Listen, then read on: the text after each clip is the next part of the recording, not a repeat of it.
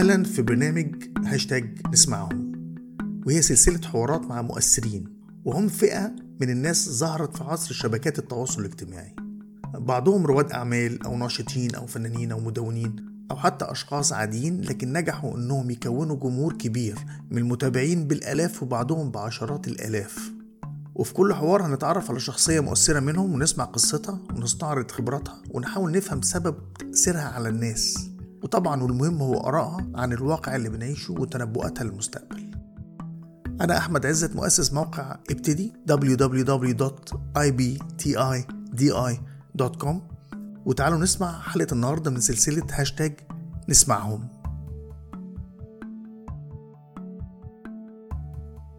إيمي سلطان، انت عندك 300,000 متابع وده رقم كبير. انت فنانة استعراضية مصرية، اتولدتي في سنغافورة، اتخرجتي من المدرسة الأمريكية ودرستي هندسة الديكور في معهد رودك في انجلترا، رقصتي باليه وانت صغيرة وتاب دانسينج، وعشقتي الرقص الشرقي فاحترفتيه. ايه اللي عايزة تضيفيه عشان نعرفك اكتر؟ لا وانت شكلك يعني عندك كل الانفورميشن. انا فعلا اتولدت في سنغافورة، اتخرجت من المدرسة الأمريكية CAC هنا في مصر، وبعدين كنت في معهد رودك فعلا، درست هندسة ديكور. بس أنا عمري ما اشتغلت في الهندسة، يعني دي حاجة الناس كلها يعني فاهمها غلط عني، إن أنا مهندسة. أنا عمري ما اشتغلت مهندسة، أنا كنت بشتغل في الباليه من وأنا لسه في المدرسة أصلا، كنت متعينة في فرقة الأوبرا، اشتغلت باليرينا، وبعدين بعد كده اشتغلت في الرقص الشرقي. إيه اهتماماتك غير الرقص الشرقي؟ أنا بحب الفن عامة، يعني بحب الديزاين، بحب القراية، بحب أي حاجة ليها دعوة بالفن، بحب أقرأ كتير، بحب أسمع ميوزك جديدة مختلفة، بحب أرقص كل أنواع الرقص، يعني ليا في أي حاجة فيها يعني فن أنا ليا فيها. طب أوصفي لي نشأتك. هي بص، طبعا اكيد الاسره كان ليها عامل كبير، ان الاسره الباك جراوند بتاعها فني، يعني هما الاثنين الاهل كانوا بيغنوا، وماما كانت بترقص في فرقه فنون شعبيه وهي صغيره، وكان يعني ضروري عندنا في البيت، احنا كان عندنا بيانو واورج وكده، كنا دارسين ميوزك، يعني ده كان عندنا لازم واحنا بنكبر.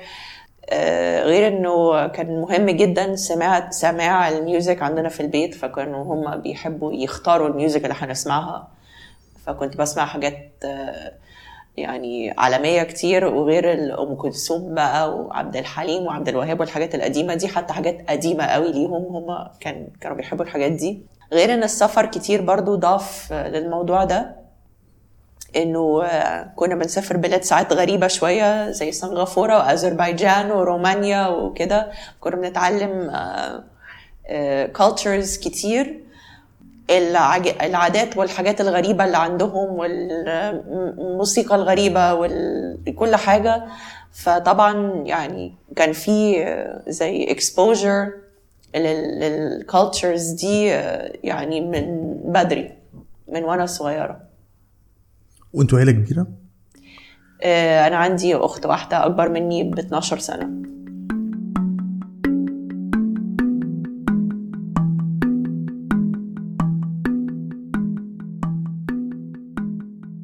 طب نخش في الخبرة النوعية بتاعتك. إمتى عرفتي إنك عايزة تحترفي الرقص الشرقي وإزاي ابتديتي؟ هي كانت قصة غريبة جدا، يعني الطريقة اللي أنا دخلت بيها الرقص كانت حتى يعني طريقة استفزتني. فأنا كنت مسافرة، كان عندي عرض باليه في تركيا، ووقتها كان في واحد صاحبي ألماني هناك، فكان بيوديني أشوف بقى إسطنبول ومش عارفة إيه، وأشوف هنا وهنا. ففي ليلة كان عايز بقى يعملي مفاجأة، فعايز طبعا هو يعني صاحبته المصرية عايز يوديها حاجة شرقية، فقرر يوديني كباريه في تركيا، وانا عمري في حياتي ما رحت كباريه. يعني احنا يعني كنت لما كنا صغيرين كنا نيجي في اجازات هنا في مصر مثلا، ماما تحب تودينا نتفرج على سهير زكي، ليله راس السنه، مش عارفه ايه الحاجات دي، كانوا في اواخر ايامهم يعني قبل ما يقعدوا على طول. والتراديشن دي بطلت عشان بطبيعه البلد ما بقاش فيه تواجد قوي الرقص الشرقي في الاوتيلات، فبقى في الكباريهات. واحنا كان عندنا فكره هنا في مصر ان الكباريه ده حاجه يعني وحشه قوي، ما حدش يروحها، او لو هتروح عشان تقعد تضحك وتتريق. فيعني انا عمري ما رحت كباريه هنا في مصر. فانا لما قال لي ان احنا رايحين كباريه في اسطنبول انا اتخضيت وقلت له ايه ده، ايه المكان اللي احنا رايحينه ده وحاجات كده. قال لي لا ده يعني اتضح لما انا رحت انه ده المكان بتاع يعني احسن ناس في تركيا بيروحوا ممثلين والنقاد والبوليتيشنز، الناس بتوع السياسه والحاجات دي. فانا يومها دخلت الكباريه اتفاجئت بمكان شيك جدا مش زي اللي بتشوفه في الافلام هنا عندنا في مصر عن الكباريهات. لقيت من اول ما دخلت الكباريه لقيت الديكورات كلها يعني اللي هو العفش الستيل القديم بتاع اللي كنا بنشوفه في الاربعينات والثلاثينات في الافلام القديمه بتاعتنا، كله ذهبي بقى واحمر وحاجات كده، والصور اللي متعلقه معلقين صور بفريمز كبيره قوي ذهبي كلها رشدي أباظة وفاتن حمامه وسامية جمال وفريد الأطرش وعبد الحليم وأم كلثوم. فيعني حاسه ان انا كاني في مصر في تركيا، صور من افلام قديمه بتاعت مصر. والمزيكا لما اشتغلت لقيتها بقى كلها ام كلثوم، يعني ميكس حاجات جديده على قديمه، في حكيم وفي شيرين وفي ام كلثوم وفي عبد الوهاب ولما الناس بقى طلعوا يرقصوا لقيت بقى يعني مستوى من الرقص فظيع. اللي هو احنا عندنا في الباليه لما انا كنت بشتغل في الباليه احنا عندنا شويه واخدين مقلب في نفسنا او حاسين ان احنا احسن، يعني دايما بتوع الباليه بيحسوا ان هم احسن من الناس التانية، هم بيربون على كده ان احنا بنرقص اصعب رقص او احنا اشطر ناس في الرقص. فلقيت ناس شاطرة جدا بترقص، فحسيت ان انا يعني يمكن فاهمة الموضوع غلط من الاول. اتكسفت من نفسي انه واحد ألماني هو اللي وداني اشوف المكان ده، وقررت ان انا كده يعني اخد خطوه لورا كده واعيد افكاري يعني عن الرقص الشرقي. فبدات اشتري فيديوهات كتير او ابص على الفيديوهات القديمه اللي كانت عندنا في البيت اللي انا كنت بشوفها وانا صغيره، ماما كانت تقعد تتفرج عليها، بتاعه سهير زكي ونجوى فؤاد كده. بدات اهتم ان انا اخد كلاسز لما رجعت مصر. فرجعت مصر بدور على كلاسز مش لاقيه، مفيش كلاسز رقص شرقي، في باليه وفي جاز وفي كل حاجه، في بول دانسينج وفي كل انواع الرقص، في فلامنكو وصلصه وفي كل حاجه، بس مفيش رقص شرقي. دي بالنسبه لي كانت حاجه يعني ازاي احنا في مصر اللي هي بلد الرقص ومفيش. لحد ما في يوم واحده صاحبتي من البرازيل جت عملت عرض معانا في الأوبرا وعرفتني على واحدة برازيلية بتشتغل في مصر هنا في الرقص الشرقي، والبرازيلية دي عرفتني على المدرسة بتاعتها اللي هي رأي حسن، اللي هي بتدرس لكل الناس المشهورة في الرقص الشرقي في مصر أو في العالم. هي اللي اخترعت موضوع المهرجانات الرقص الشرقي في العالم.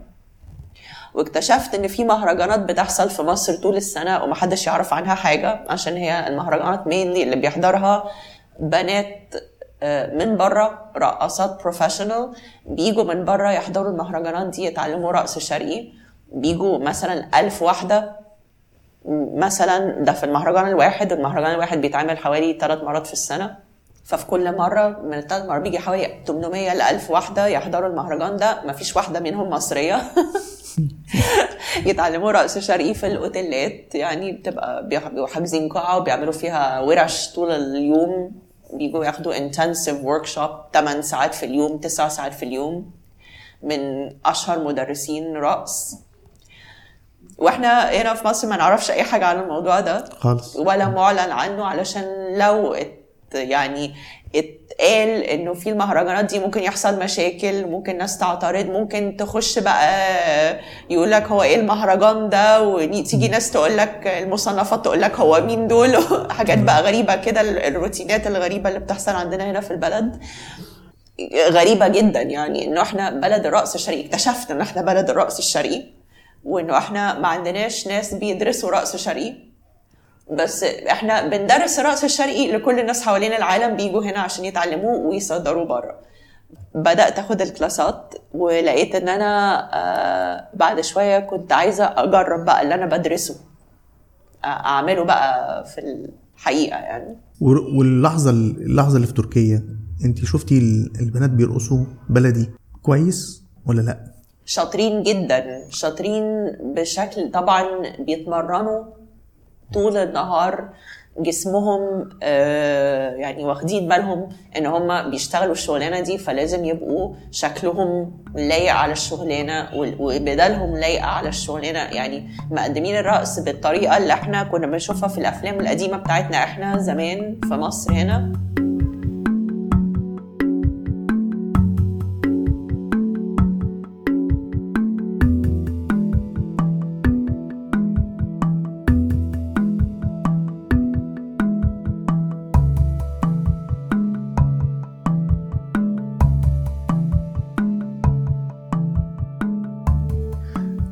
تقولي ايه لما تسمعي ان الرقص الشرقي هو نوع من انواع التحدي النسوي، ان الست بتبقى بتعترض على قمعها في المجتمع الشرقي عن طريق الرقص؟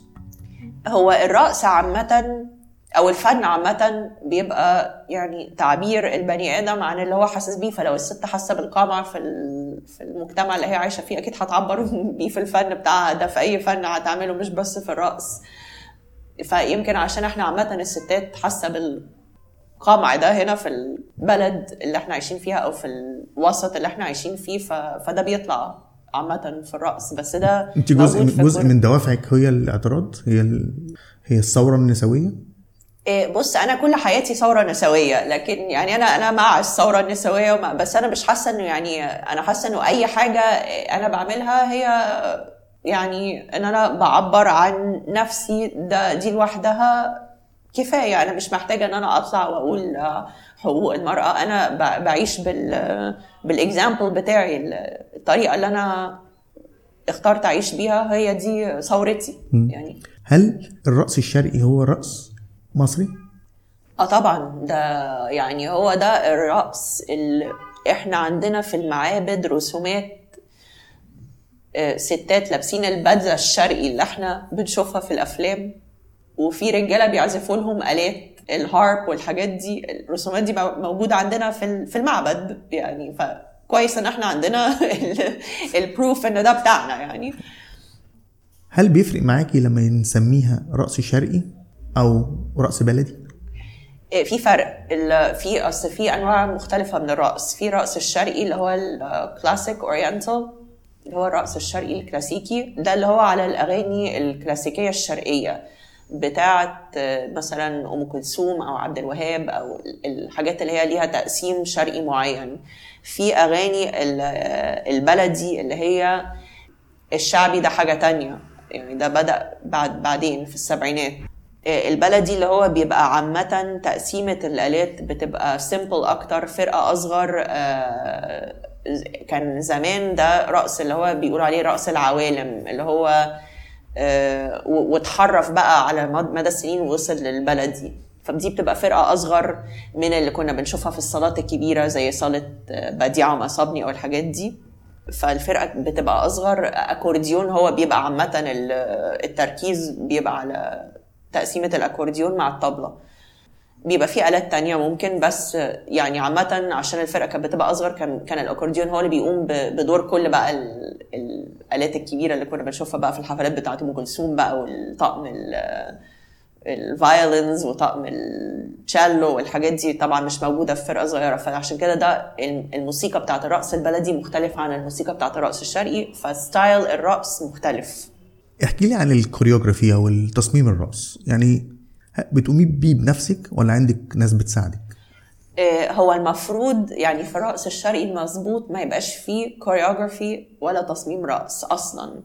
يعني الرقص الشرقي مبني على إنك بتألف على اللي انت بتسمعه في لحظتها، والمفروض إنه يبقى على موسيقى لايف. طبعا حصل تغييرات على مدى السنين، يعني إنه دلوقتي احنا بنرقص على أغاني بلاي باك وأغاني احنا حافظينها وعارفينها وكده، بس المفروض ان هو يبقى على اوركسترا لايف. كل يوم الاوركسترا بتعزف، هي ممكن تعزف نفس الاغنيه بس التقسيمه تبقى شكل، ممكن النهارده الاكورديون هو اللي يبقى بيعمل، تاني يوم الكمانجه هي اللي بتعمل الاساس ممكن، يعني على حسب. فانت طبعا مش كل آلة بترقص عليها نفس الحاجات، في آلات وتريه بتعمل عليها حاجات رعش اكتر. في الالات اللي هي السترينجز مش عارفه اسمها ايه، الوتريه، الوتريه لا يبقى اللي هي هارمونيك، ميلوديك، انا مش عارفه اسمها ايه، اللي هي البلكت انسترومنتس، القانون اللي هي زي القانون والعود والحاجات دي، والطبله كمان بيتعمل عليها رعش اكتر. الوتريات اللي هي زي الكمانجه بيتعمل عليها حاجات يعني سمور سموث. فدي كلها على حسب الفرقه بتوزعها ازاي. طب انتي قلتي عرفتي حاجه انا يعني احنا ما نعرفهاش، هي الرعشه، هي مكون، في مكونات للرقص بتجمعيها طبعا. هو في vocabulary كبيره جدا، وانت ممكن تضيف من عندك عشان انت ما عندكش الرولز اللي موجوده، مثلا القوانين اللي موجوده بتاعه الباليه. في الرقص انت تقدر تحط اي حاجه عندك، ممكن تحط اكسنت مثلا، حركه راس، حركه، يعني دي كلها على حسب انت عايز تعمل ايه. فعشان كده ليه تعمل كوريوغرافي، ليه تعمل تتحدد بخطوات وانت ممكن تألف اللي انت عايزه وانت واقف. بس انت بتتكلمي مش على التأليف، انت بتتكلمي على الارتجال. ما هو لازم يبقى مرتجل. الأجانب ما بيرتجلوش عشان هما ما بيقدروش يفهموا تقسيمة الآلات بتاعتنا، دي غريبة عليهم. انا مثلا بشتغل في الفندق اللي بشتغل فيه بفرقة، ممكن اعمل نفس الاغنيه دخلت مزاجي فلمده اسبوعين، انا عايز اعمل نفس الاغنيه دي كل يوم. الاغنيه انا مش هرقص عليها نفس الطريقه كل يوم، نفس الستبس كل يوم. كل يوم المطرب وهو بيغني الاغنيه بيغنيها بطريقه، شكل الكمانجه، الاكورديون، الناي، كل الحاجات دي بتطلع بطريقه مختلفه، الطبله بتطبل كل يوم بطريقه، شكل. ف انا كل يوم بسمع حاجه مختلفه وبترجمها. بس دي في سرعه الصوت، يعني انت بتقدري انك تتحكمي، مخك يتحكم في حركاتك. بالظبط، انت بتدخل جوه المزيكا بقى وبتطلع اللي انت عايز تطلعه، بس انت طبعا عندك vocabulary اللي انت عارفه، انت عارف ان انت تميل لورا، ترعش، تعمل دراعات، تعمل رقبه، تعمل كتف. دي بقى الحاجات اللي احنا بنتمرن عليها. عندنا بقى كل اللغه دي موجوده، نشكلها زي ما احنا عايزين. هل الرقص الشرقي ثابت ولا بيتطور؟ هو الرقص الشرقي عامة يعني بطريقة لازم يبقى ثابت، علشان هو مدرسة كلاسيكية، فلازم زي الباليه الكلاسيكي ما ينفعش انك تغير بحيرة البجعة.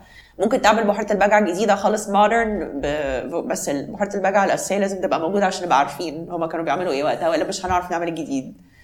فهو بيتطور، بس برضو القديم لازم يفضل زي ما هو، ما ينفعش نغيره ولا مش هيبقى عندنا مرجع.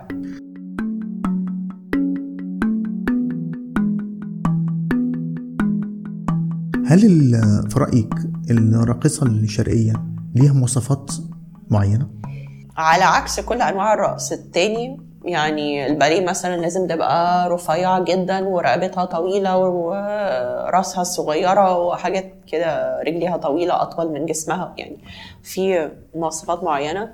في الرقص الشرقي ما عندناش المواصفات دي في كل الأحجام، بس طبعا هو أنت كحد يعني بيشتغل بروفيشنال، الناس بتيجي تتفرج عليك، انت مسؤول ان انت تخلي بالك من شكلك ومن نفسك ومن جسمك ومن لياقتك، علشان تقدم بطريقه الناس تحبها يعني. طب انت بتقدمي نفسك ازاي؟ انت بتقولي ايمي سلطان، انا راقصه شرقيه. طب انت بتحرقي كام كالوري في النهار، كم سعره حراريه؟ لا ما اعرفش، في ايام يعني مثلا ممكن اشتغل 4 حفلات في اليوم، في ايام ما بشتغلش فيها، يعني على حسب. طبعا في الويكند الشغل بيبقى اكتر، يعني في ايام ممكن يبقى عندي حفله واحده يعني. طب انت عندك نظام غذائي معين؟ انا من فتره كده عشان كان عندي شويه اصابات، فاضطريت ان انا امشي على نظام غذائي يعني، فروحت الواحده ساعدتني كتير في الموضوع ده ومشيتني على نظام كده، وفعلا ساعد كتير. طب انت حكيتي انك انت بترتجلي، انه مفيش حتى لو قطعه المزيكا هي كل يوم ممكن يبقى الرقصه مختلفه. هل الحاله اللي بتخشي فيها دي زي الترانز، زي الزار، انك انت بتبقي منفصله عن الجمهور، منفصله وبتبقي مركزه بس في المزيكا، بتحسي بالحكايه دي؟ واحنا بنسمي ده عندنا في الرقص الشرقي او في اي اداء شرقي بنسميه طرب. هو ده الطرب. الناس ساعات كتير قوي ما بيفهموش يعني ايه كلمه طرب. هو ده ان انت تخش في المزيكا وتندمج معاها مع الميوزك اللي بيتلعب مع الالات مع التقسيم. هو ده الطرب. بس الطرب بيبقى فيه جزء كبير بالنسبه لي انا يعني كمستمع استمتاع. هل انت بتقدري تستمتعي كل يوم؟ يعني انا مهما في مشاكل في حياتي في لحظه وانا بطلع على الستيج وبادي المشاكل كلها بتختفي في اللحظه دي. انا بني ادمه تانية خالص. انا ما ببقاش انا، ببقى حاجه تانية. طب الجيل الصغير في مصر مثلا او في العالم العربي مقبل انه يتفرج على الرقص الشرقي ولا دي حاجه بتاعت الجيل اللي قبليه؟ لا هو بيقبل جدا. يعني أنا لما بطلع في أي حفلة أو أي حاجة أول ما بطلع الناس بتتجنن. أول ما الناس بتسمع أنا يعني مشهورة أن أنا طلعتي دايما على أغنية ألف ليلة وليلة بتاعت أم كلثوم. أول ما الناس بتسمع أول دقة من أغنية أم كلثوم بتاعت ألف ليلة وليلة على طول بيتجننوا يعني. فلا دي طبعا يعني تبين لنا قد إيه هو مهم. بس المشكلة أنه بقى دلوقتي في جشع فظيع من ناحية صحاب الأماكن. عايزين دايما يوفروا أكتر. فمثلا لما يفتحوا مكان كبير جدا هم عايزين يحطوا فيه أكتر كمية ناس ممكنة ويعني ما ياخدوش مكان للعرض. فتلاقي ستيج صغير جدا ساعات يبقى يعني متر في متر فما فيش مساحة أنك ترقص. يجيبوا حد من غير الفرقة فترقص على بلاي باك. فده بيوقف تطوير الرقص الشرقي او الطبيعه بتاعته بيغيرها. انت محتاجه تتمرني يوميا عشان تحافظي على مستوى لياقه بدنيه؟ هو انا عامه عشان انا مدمنه رقص فبحب اتمرن كل انواع الرقص. فانا يعني انا بتمرن يوميا. هو يعني انا ما اعرفش الناس الثانيه بتتمرن قد ايه يعني. بس انا بحب اتمرن كل يوم عشان نفسي يعني. طب احكي لي عن بدله الرقص. هل في تطور في بدله الرقص؟ انا يعني بشوف انه اصبح كاشف أكتر من الأول. كان في فترة كانت يعني هي البدل طبعا الشرقية القديمة اللي احنا عارفينها اللي كنا بنشوفها في الأفلام اللي هي بحزام وطاب كلاسيك كده وفي فتحتين الجيوب مفتوحة فتحتين عشان نعمل حركات الرجل والحاجات دي. وده دي فضلت لغاية التمانينات. لما يعني بدأت التمانينات بدأت البدلة تتغير شوية. بدأ يطلع بقى القماش الليكرا والبدل الضيقة شوية وبدأ بقى معاه يطلع مع الأغاني الشعبية ويترقص بيها على الأغاني الشعبية. فأخيرا يعني في السنتين اللي فاتوا بصراحة من ساعة ما أنا لما دخلت بدأت أرجع شوية البدل الشرقي القديمة اللي احنا كلنا بنحبها. المشكلة إن الجمهور بيحب حاجة ومش لاقيها. الناس دايما تقولك فين ايام سامية جمال وفين ايام تحية كاريوكا. فبدأت اصمم ان انا ارجع البدلة دي تاني. وده كان حاجة صعبة جدا عشان كل ما اروح اتيليه احاول اعمل البدلة دي مش عارفين يعملوها. بقالهم 30 سنة ما بيعملوش البدلة دي فمش عارفين حتى يصمموها ازاي. وفي ترزية متخصصين للرأس طبعا بس كان بقالهم سنين. يعني كان في واحدة ست معروفة وتوفت كانت هي بتعمل بدل مثلا نجوى فؤاد وقبل كده ناس تانية تحية كاريوكا وكده. طبعا الست دي توفت من زمان فحتى التكنيك بتاعها ما بقاش موجود ما حدش عارف يعمله. فطبعا ان احنا نرجع البدلة دي كانت صعبة جدا بس قدرنا نرجعها. ودلوقتي بقيت بشوف كل الناس بيلبسوا كده تاني ودي حاجة انا مبسوطة منها جدا انه الستايل الشرقي رجع للبدلة. زي ما الستايل الشرقي رجع للبدلة نفسي اشوف الستايل الشرقي يرجع بقى للرقص وللمزيكا. في رقابه على على على مواصفات معينه رقابيه في المصنفات اللي هي بتحدد لك يعني تلبس ايه تحت البدله وتعمل ايه يعني لازم تبعتي البدله توافق عليها ولا لا؟ هما بيجوا يشوفوا ودي حاجه انا بشوفها غريبه جدا عشان يعني مثلا انا كنت بشتغل في الباليه عمري ما شفت واحد بتاع مصنفات جه يتفرج عليا في الباليه وانا في كسرت البندق لابسه اللبس الشرقي في باليه كسرت البندق زيه زي البدله. عمري ما شفت واحد جه يشوف انا لابسه ايه ويعمل في نقابه يعني. ليكوا ولا ممكن اي واحده ترقص حلو تطلع تروح ترقص؟ لازم بنعمل تصريح من المصنفات طبعا يعني. ومفيش نقابه في نقابه، يعني احنا بنبقى تبع نقابه المهن التمثيليه بس ما فيش نقابه للرقص.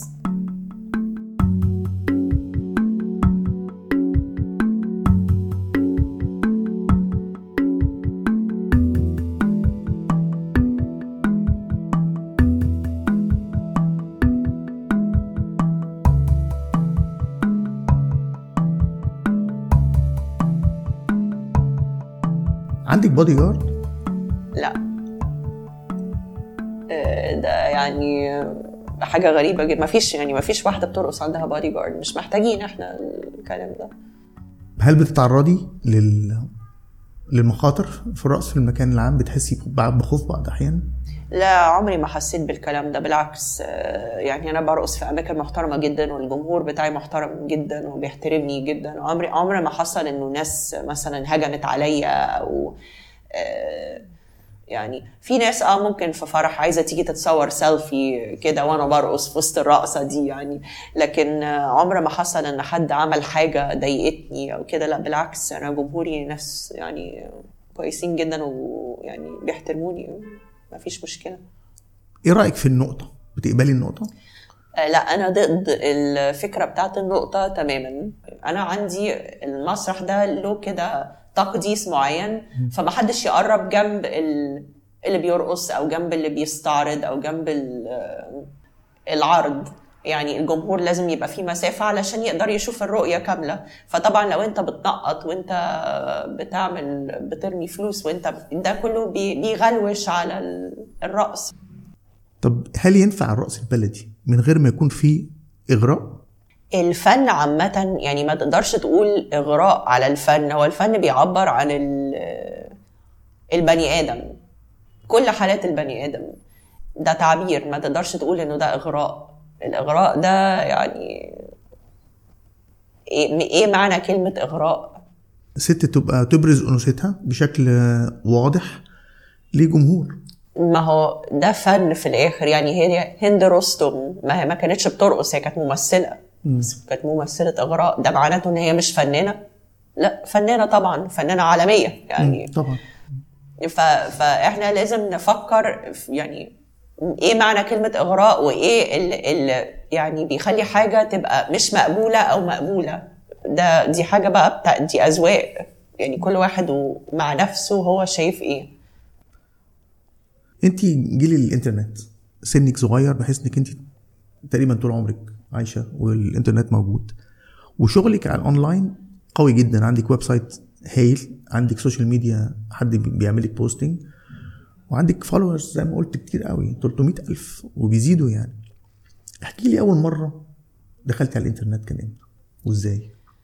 انا فاكره اول مره دخلت على الانترنت كان يعني كنت في المدرسه، وكانوا لسه مدخلين عندنا في اللاب في المدرسه شويه ابل كمبيوترز جديده، وكانت الانترنت لسه نازله. فانا فاكره ان انا يومها كنت داخله على مجله فوج، كان في مجلة فوج دي كنت قاعدة بقرأ فيها، وفي بقى كان بدأ بقى وقتها ينزلوا بقى الإعلانات وينزلوا تحتها الويب سايت بتاعة الشركة، فأنا قلت هي إيه بقى ال www دي، فرحت داخلة بقى وكاتبة فعلا الويب سايت على كان في مش فاكرة بارفان إيه بتاع كارتيه مش عارفة إيه، قعدت أنزل بقى الأسامي الويب سايتس دي وأخش وأشوف وبتاع. دي كانت أول مرة خالص في حياتي بقى أفهم إيه الإنترنت ده وإيه يعني. أثر على حياتك الإنترنت؟ طبعاً بص، الإنترنت أثر على حياة كل الناس، يعني إحنا كنا أول مثلاً ما الإنترنت ده نزل لما كنا إحنا صغيرين كده، ونقعد بقى نحط التليفون ويقعد بقى يعمل لمدة 20 دقيقة على بال ما ندخل على الإنترنت والكلام ده، والفاتورة تيجي قد كده بتاعت التليفون، وأهالينا يقعدوا يزعقوا ويمنعوا عننا التليفونات وحاجات بقى غريبة كده.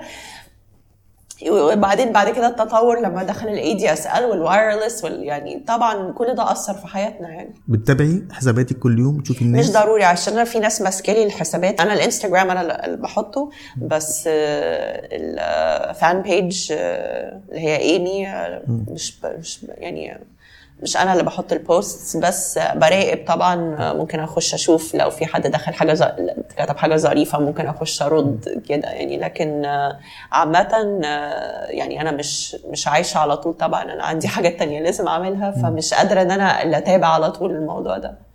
انا الحقيقه تعرفت عليكي عن طريق الاونلاين والصيف اللي فات في حد شير جزء من رقصتك في اظن في الساحل الشمالي، فاهم ازاي؟ حتى فاكر الاغنيه كانت بتاع ان انا يمنعنا حاجه كده، فاهم ازاي؟ وهي صديقتي قالت خريجه المدرسه الامريكانيه. تفتكري عملت كده ليه؟ مش عارفه يعني، يمكن عشان هم شايفين انه في الرقص الشرقي دي حاجه غريبه شويه، ولو ان انا شايفه انه حاجه غريبه قوي انه يبقى في شغلانه محصور فيها طبقه معينه من الشعب، ويعني لو ما فيش حد تاني يخش يعني، دي غريبه. ما فيش حاجه اسمها كده. ازاي شايفه المستقبل؟ انا شايفه بالنسبه لي انه يعني شايفه كأني مستقبل فني طويل، يعني عايزه افضل ارقص لحد ما خلاص ما اقدرش ارقص يعني، مش هبطل غيره وانا فعلا مش قادره. غير ان انا باديه بخش في التمثيل دلوقتي، باخد ورش مكثفه يعني بقالي فتره، وجاي لي شويه سيناريوهات ببص عليها. فانا عامه يعني بحب اعيش عيشه الفن يعني، فهو ده المستقبل بالنسبه لي. خايفه من ايه في المستقبل؟ اكتر حاجه بخاف منها في حياتي ان يجي لي اصابه تخليني ما اعرفش اتحرك. متفائله ولا متشائمه؟ لا انا على طول متفائله يعني، انا مش بحب التشاؤم يعني انا بحب ابقى متفائله على طول. على طول في مفاجآت في الحياه، وعلى طول في حاجات جديده. مين كان يصدق ان انا من 3 سنين كنت هشتغل وابقى اوصل اللي انا فيه ده يعني. رساله للستات من إيمي سلطان. نفسي أشوف الستات في مصر بالذات يعملوا نفسهم فيه أكتر يعني، أكتر من إن هم يبقوا عايشين خايفين إن هم يعملوا الحاجة اللي نفسهم فيها، خايفين ياخدوا ريسك في حياتهم، يغامروا يعملوا حاجة برا اللي احنا متعودين عليها. نفسي أشوف الستات يعني اعملوا المظبوط بس فكروا برا الصندوق، واعملوا برضو الحاجات اللي انتوا نفسكوا تعملوها. عشان نختاركم لما الحلقة الجاية تكون متاحة، بندعوكم تعملوا سبسكرايب لينا على iTunes أو Apple Podcast أو SoundCloud. ابحثوا فيها عن IBTIDI أو #نسمعهم. توصلكم الحلقة الجديدة بدون مقابل على تليفونكم المحمول أو أي جهاز متصل بالنت أول ما نرفعها. وممكن تتابعونا وتشاركونا بالرأي على صفحاتنا على فيسبوك وتويتر وإنستجرام، وكل المعلومات دي موجودة على صفحتنا www.ibtidi.com. واخيرا لو عجبكم البرنامج مهم تعملوا ريتنج على iTunes، وممكن تشيروه #نسمعهم #IBTIDI.